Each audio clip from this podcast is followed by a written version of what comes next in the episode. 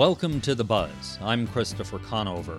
Arizona's been under a stay at home order for more than a month. With so many of us stuck inside, this week we're taking a look at what's going on in the world outside.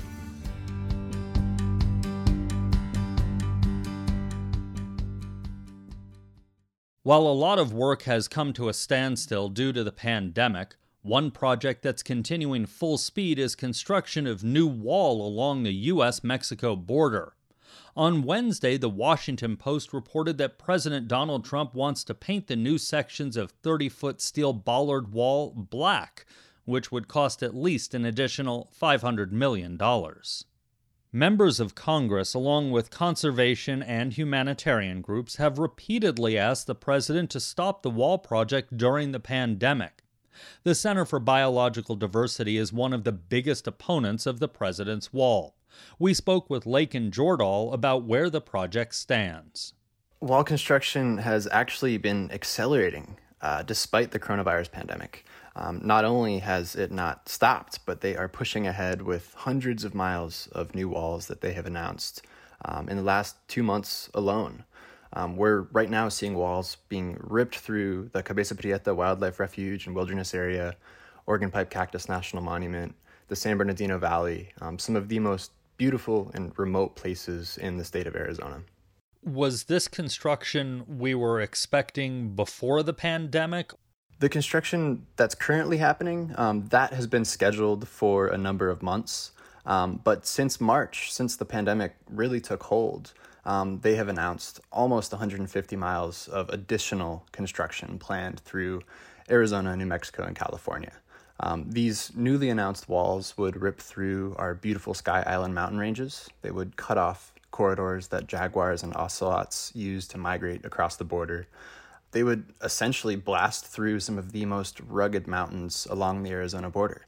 So, for years, we've heard a lot of these areas do not have wall construction because they're just too rugged. It's too expensive. It's too difficult, and nobody is crossing through those areas anyway. So, what does Customs and Border Protection say is the need for the wall in these areas? Well, you know, Border Patrol has consistently failed to justify this construction to any of us. Um, it's been painfully clear from the beginning that these border walls are a political stunt. They're a talking point for Trump's reelection campaign. Um, they, they make very little tactical sense at all. Um, and as you mentioned, Chris, um, these walls would be blasting through rugged, steep mountain ranges um, built through areas that very few, if any, people are crossing right now. Um, I was out at the Tinajas Altas Mountains last week um, this beautiful, rugged granite mountain range that desert bighorn sheep use to cross back and forth across the border. Um, and I looked up at these stunning mountains, and hundreds of feet above me, there's this caterpillar excavator that is tumbling massive rocks down this mountainside. Um, these are rugged, sharp granite slopes covered in cactuses. Um, this is not a place that it makes much sense to cross the border in the first place. And this is the area that the center released the drone footage from, uh, an area known as the Devil's Highway, correct? Yeah, so this is the most remote region, probably anywhere along the entire 2,000 mile US Mexico border. Um, it's this ancient uh, historic trail that was uh, first used by indigenous people, um, then colonizers and, and miners. Um, it's this beautiful, uh, storied landscape um, full of cultural and natural history. Um, you know, it took it takes about seven hours to drive this trail. Um, it's a 130 mile four wheel drive route. Um, and right now, about half of it is is being bladed and bulldozed. Um, and of course, it's called the Devil's Highway because it's such a rugged and forbidding route. Hundreds of people had lost their lives there. Um, and of course, people still do lose their lives there that are traversing the desert um, to try and come into the States. What is the center most concerned about when it comes to this construction? Well, I mean, this wall that's being built uh, across the Devil's Highway, it cuts through the heart of the Sonoran Desert. Um, this is the best preserved uh, ecosystem in the Sonoran Desert anywhere, um, and and this wall quite clearly will stop all wildlife migrations. Every every species of wildlife larger than a pack rat will not be able to cross the desert here, um, and of course there are huge impacts on the ecosystem uh, when you cut it in half like that. Um, out in the desert, you know, food and water are, are extremely scarce. Um, and, and wildlife have to travel long distances to find what they need to survive. Um, if you put a wall up between wildlife and their water source, it's pretty simple. That that means they're probably not going to make it. The center has filed suits to try and stop these projects. Where do those suits stand? Yeah, so the center's filed um, more than half a dozen lawsuits um, against different aspects of border wall construction. Um, most of those are still pending in court. Um, we have petitioned the Supreme Court to take our case, challenging the Trump administration's authority to waive every relevant environmental law to rush these projects. Uh, we remain hopeful that they'll take our case, um, but every day that we wait, uh, more desert is destroyed, more wildlife habitat is destroyed, um, and more miles of wall are being built. We're talking with Laiken Jordahl with the Center for Biological Diversity. You all also raised objections to just the flat cost of these projects, correct? It's an unbelievable price tag um, on these border walls that, again, seem to serve no tactical purpose. In addition to legal strategies, the center and other conservation groups have had a number of protests uh, about the border wall construction. Given the pandemic, are, are those out of the question right now? Yeah, we've, we've put a lot of energy into um, having these big public demonstrations um, of opposition to this project. Um, now, of course, with the coronavirus pandemic, it's impossible to gather in groups. Um, we obviously don't want to expose anybody to a risk of infection. Um, so we've been essentially fighting this wall from, from the confines of our living rooms. Um, and it's extremely frustrating because construction workers are still at work. there are thousands currently building the border wall in all four border states. Um, and now it's a lot harder for us to protest. It's harder for us to be out there documenting the damage. It feels deeply, deeply unfair. If the lawsuits aren't successful and the construction continues, is there anything that can be done in the future to mitigate the wall for wildlife and, and the natural surroundings?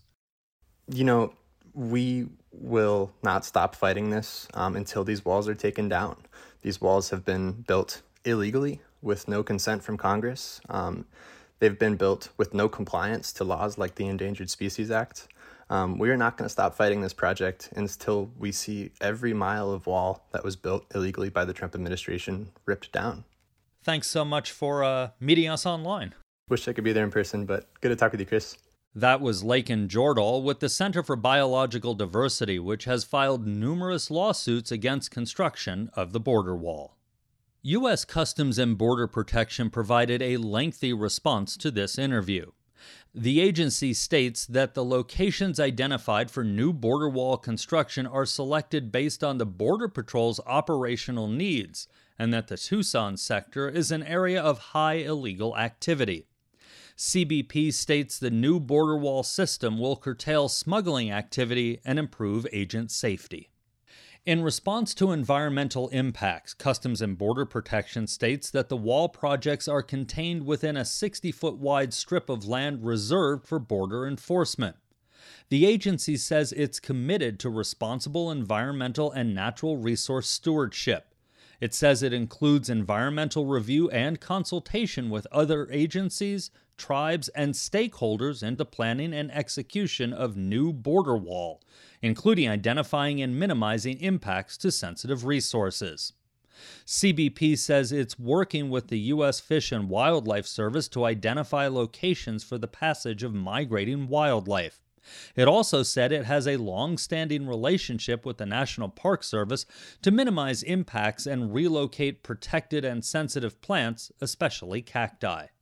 Customs and Border Protection says the new border wall is part of the agency's long term strategy to gain operational control of the border, and any increase in construction activities is due to the progression of those projects and not COVID 19.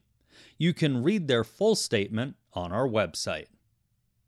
We've had a wet winter in southern Arizona, which resulted in a beautiful wildflower season this spring but it also brings higher risk of wildfires this summer. John Truitt is the State Fire Management Officer with the Arizona Department of Forestry and Fire Management. He says the fire season has already started with new fires nearly every day somewhere in the state. For the moment, he says it's much like this time last year.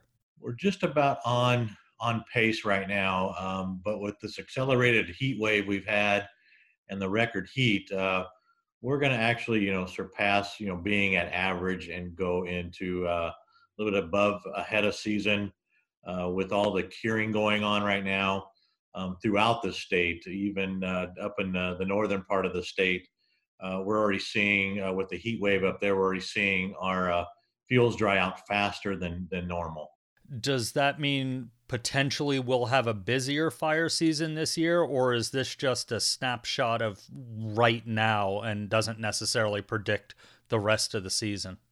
No, I think we're going to get uh, very active this season. Uh, compared to last year, uh, similar conditions with the vegetation growth we had with the with our uh, ongoing uh, uh, winter and, and spring rains the thing about it this year is the higher elevations above the rim in the in the conifer forest. Last year they weren't ready to burn. Uh, this year we're on the second year of drought, and those fuels uh, did not absorb a lot of moisture this winter. And we're already seeing fires up at 9,000 feet, which are about a good uh, two, three, four weeks ahead of schedule. So that kind of concerns us that uh, comparing this to last year, the uh, the conifer forests really weren't ready to burn, but this year everything's ready to burn. So we're going to get very active throughout the state at once. The U.S. Forest Service has put a ban on recreational shooting in the Coronado, Prescott, and Tonto National Forests through July. Will that help things for you guys? Most of our fires are human caused. Uh, a few of them have been target shooting. A few of them have been uh, burn barrels. Uh, we had a couple uh, fireworks. So yeah, you know what? If uh, we have to put on restrictions, and uh, that's just going to benefit, you know, the keeping the ignitions down to a minimum with the uh, with the potential we have this year.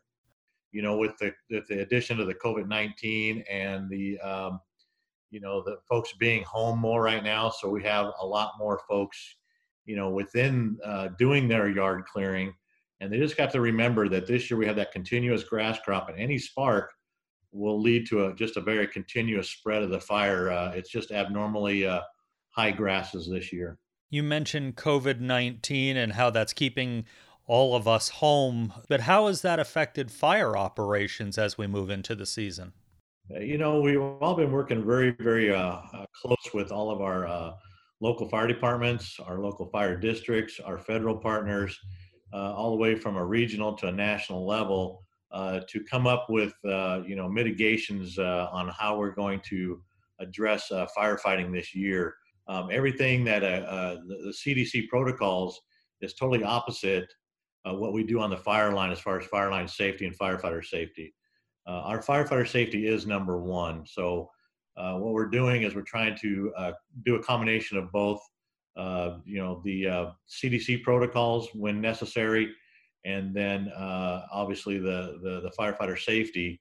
And what that really truly means to us is we're changed some of our strategies to where we're using more of an aerial uh, attack this year, but knowing that uh, when you use uh, aerial uh, retardant, it still needs to be backed up on the ground. It does not put fire out. Fire will, will, will still get, creep through it. Has the COVID 19 pandemic stopped you all from doing things like prescribed burns, which also act as training? We have put a, a, a, uh, a temporary uh, stop on all of our prescribed burning.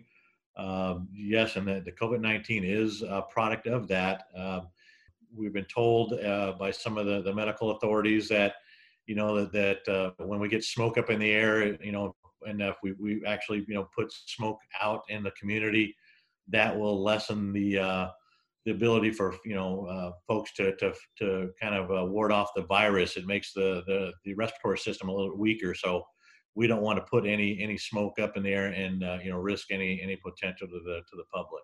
We're talking with John Truitt. He's the state fire management officer with the Arizona Department of Forestry and Fire Management.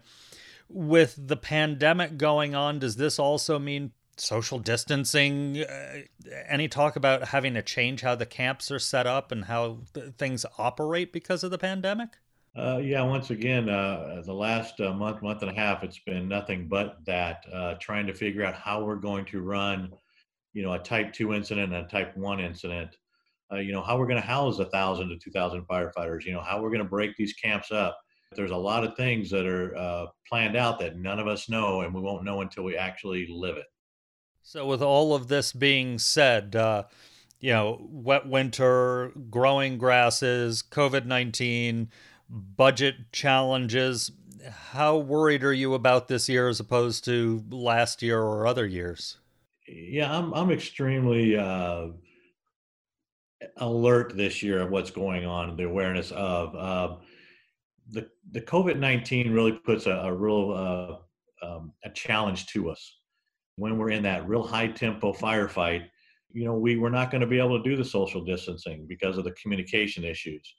Um, so we're going to have to do those trade-offs. You know, we're going to have to trade off what the uh, what the potential of spreading a virus is to, compared to firefighter uh, you know injuries on the line. So I'm really concerned about all the mixed messages we're getting of how our folks are showing up to on the fire ground. Usually they have a, a good focus. This year the, with the COVID 19 and the different strategies they've been told to use, they're not coming in as confident as we as we uh, usually expect them to. There's a little bit of confusion, you know, initially on the fire ground, and that confusion uh, really bothers me and it worries me that that we're we're going to compromise firefighter safety. All right. Well, fingers crossed that uh, when it comes down to it, it all works out the way it's supposed to, especially on the firefighter safety part of this. Yeah, and I, I'm real confident in all of our folks and the training that we have. You know, we're we're very prepared for this, and we're up for the challenge. Thanks for uh, sharing some time with us. All right, thank you very much. That was John Truitt, State Fire Management Officer with the Arizona Department of Forestry and Fire Management. Governor Doug Ducey will allow restaurants to resume dine in service starting Monday as part of a gradual reopening of the economy. But with gyms, pools, and playgrounds still closed and cabin fever running high, many people continue to go outdoors to stay active. The Buzz's Vanessa Ontiveros has more. Trails remain open at popular destinations like Coronado National Forest and Saguaro National Park, though agencies have closed visitor centers, picnic areas, and restrooms due to worries about COVID 19. And people are getting out. An excessive number of cars at the Redington Pass trailhead a few weeks ago prompted Pima County Sheriff Mark Napier to issue a warning about the safety hazards of blocking the road to emergency vehicles. Mark Hart is the Public Information Officer for the Arizona Game and Fish Department in Tucson. He says the combination of more visitors and less working staff on federal lands has led to a buildup of uncollected trash. That becomes an issue when wild animals start wandering into new locations to forage for discarded human food. And we had our first bear sighting of the year happen in Nogales, we believe, because it was foraging discarded produce. So that's just a concrete example of what can happen when garbage starts stacking up at the national parks or in the Coronado National Forest. The issue becomes more serious when wild animals become dependent on trash or other leftovers. That can lead animals like bears and mountain lions to travel from their natural habitats into neighborhoods.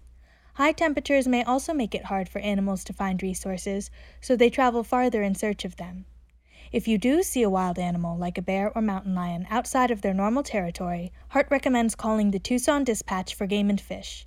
And if it's safe, people can also discourage animals from visiting residential areas themselves. If you can do so safely, we would ask you to haze it away with loud noise waving your arms, anything you can do. We want that wildlife to associate human beings with unpleasant experiences. To help lower the risk of wandering wildlife, hikers are encouraged not to leave behind any trash, even in trash cans. Instead, people should take their trash with them and discard it at home. But the increased crowds don't just pose a risk to animals. Even though the great outdoors offers plenty of room to move around in, Hart says maintaining proper social distancing guidelines while out in nature can require some maneuvering being on a trail can be very tricky because trails tend to be narrow and you can't pass somebody coming towards you safely from a six foot distance unless you step off the trail. So we would ask people to do that too. To help reduce the risk of spreading the coronavirus, Saguaro National Park limited groups to 10 people or less. And just like everywhere else, people should try to maintain distance between themselves and others, Hart says. We want people outdoors. We realize this has really been a long haul for a lot of people. But you can't just discard uh, the CDC guidelines, and you have to be aware of the impacts to the environment that are being caused by this situation, particularly on federal lands. And with summer temperatures now here, always remember to wear hats, sunscreen, and carry plenty of water. For The Buzz, I'm Vanessa Ontiveros. We've asked you to share your positive stories with us during these challenging times. This week, several of you said you've been enjoying nature more.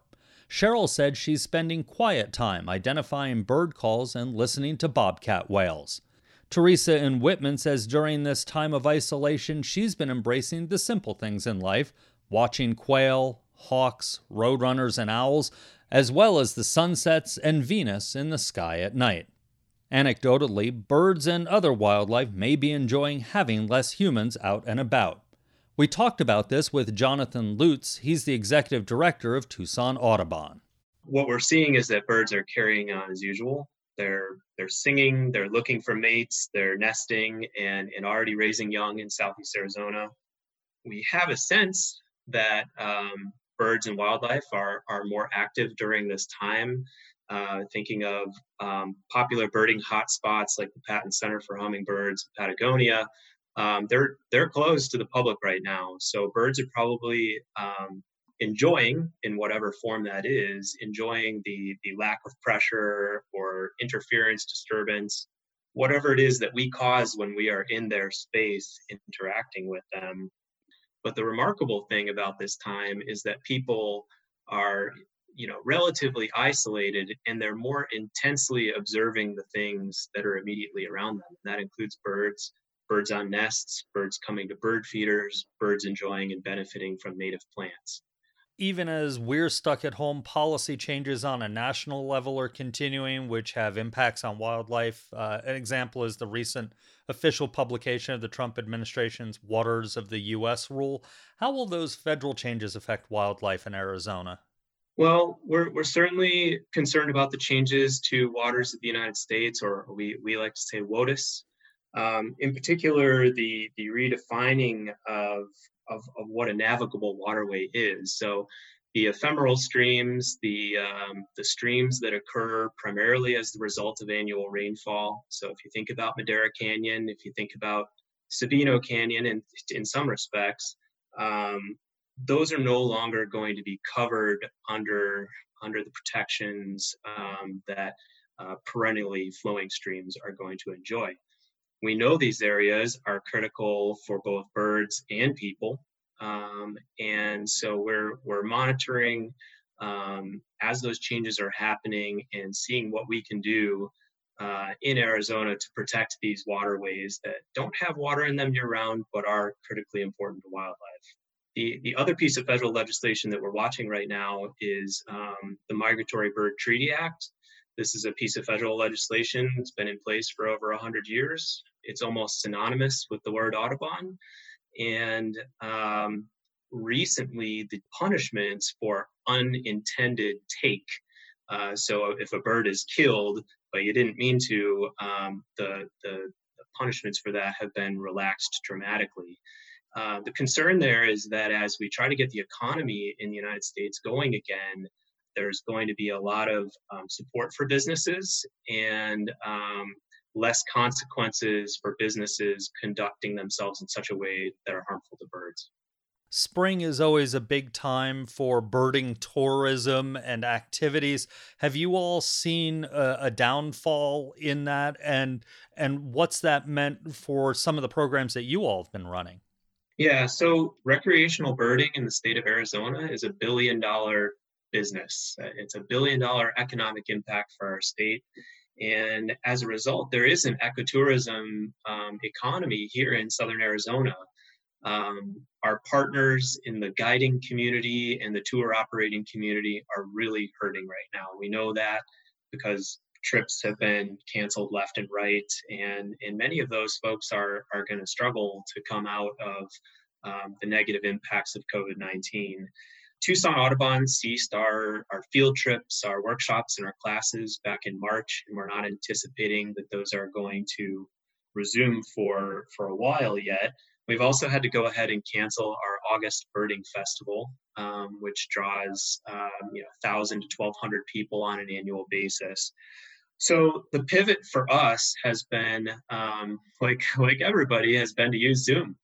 And uh, fortunately, our staff is, is very nimble and creative and have been able to take a lot of the content that we would normally have, even in a field trip, and, and put it online. And participation has been fantastic. We've had an average participation in our Zoom classes of about 65 participants.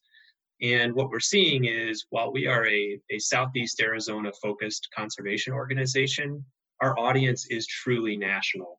And we knew this before, but the Zoom classes are really validating it um, because we're seeing people from all over the country participate in armchair birding sessions at Sweetwater Wetlands Park or classes about Cornell's eBird program.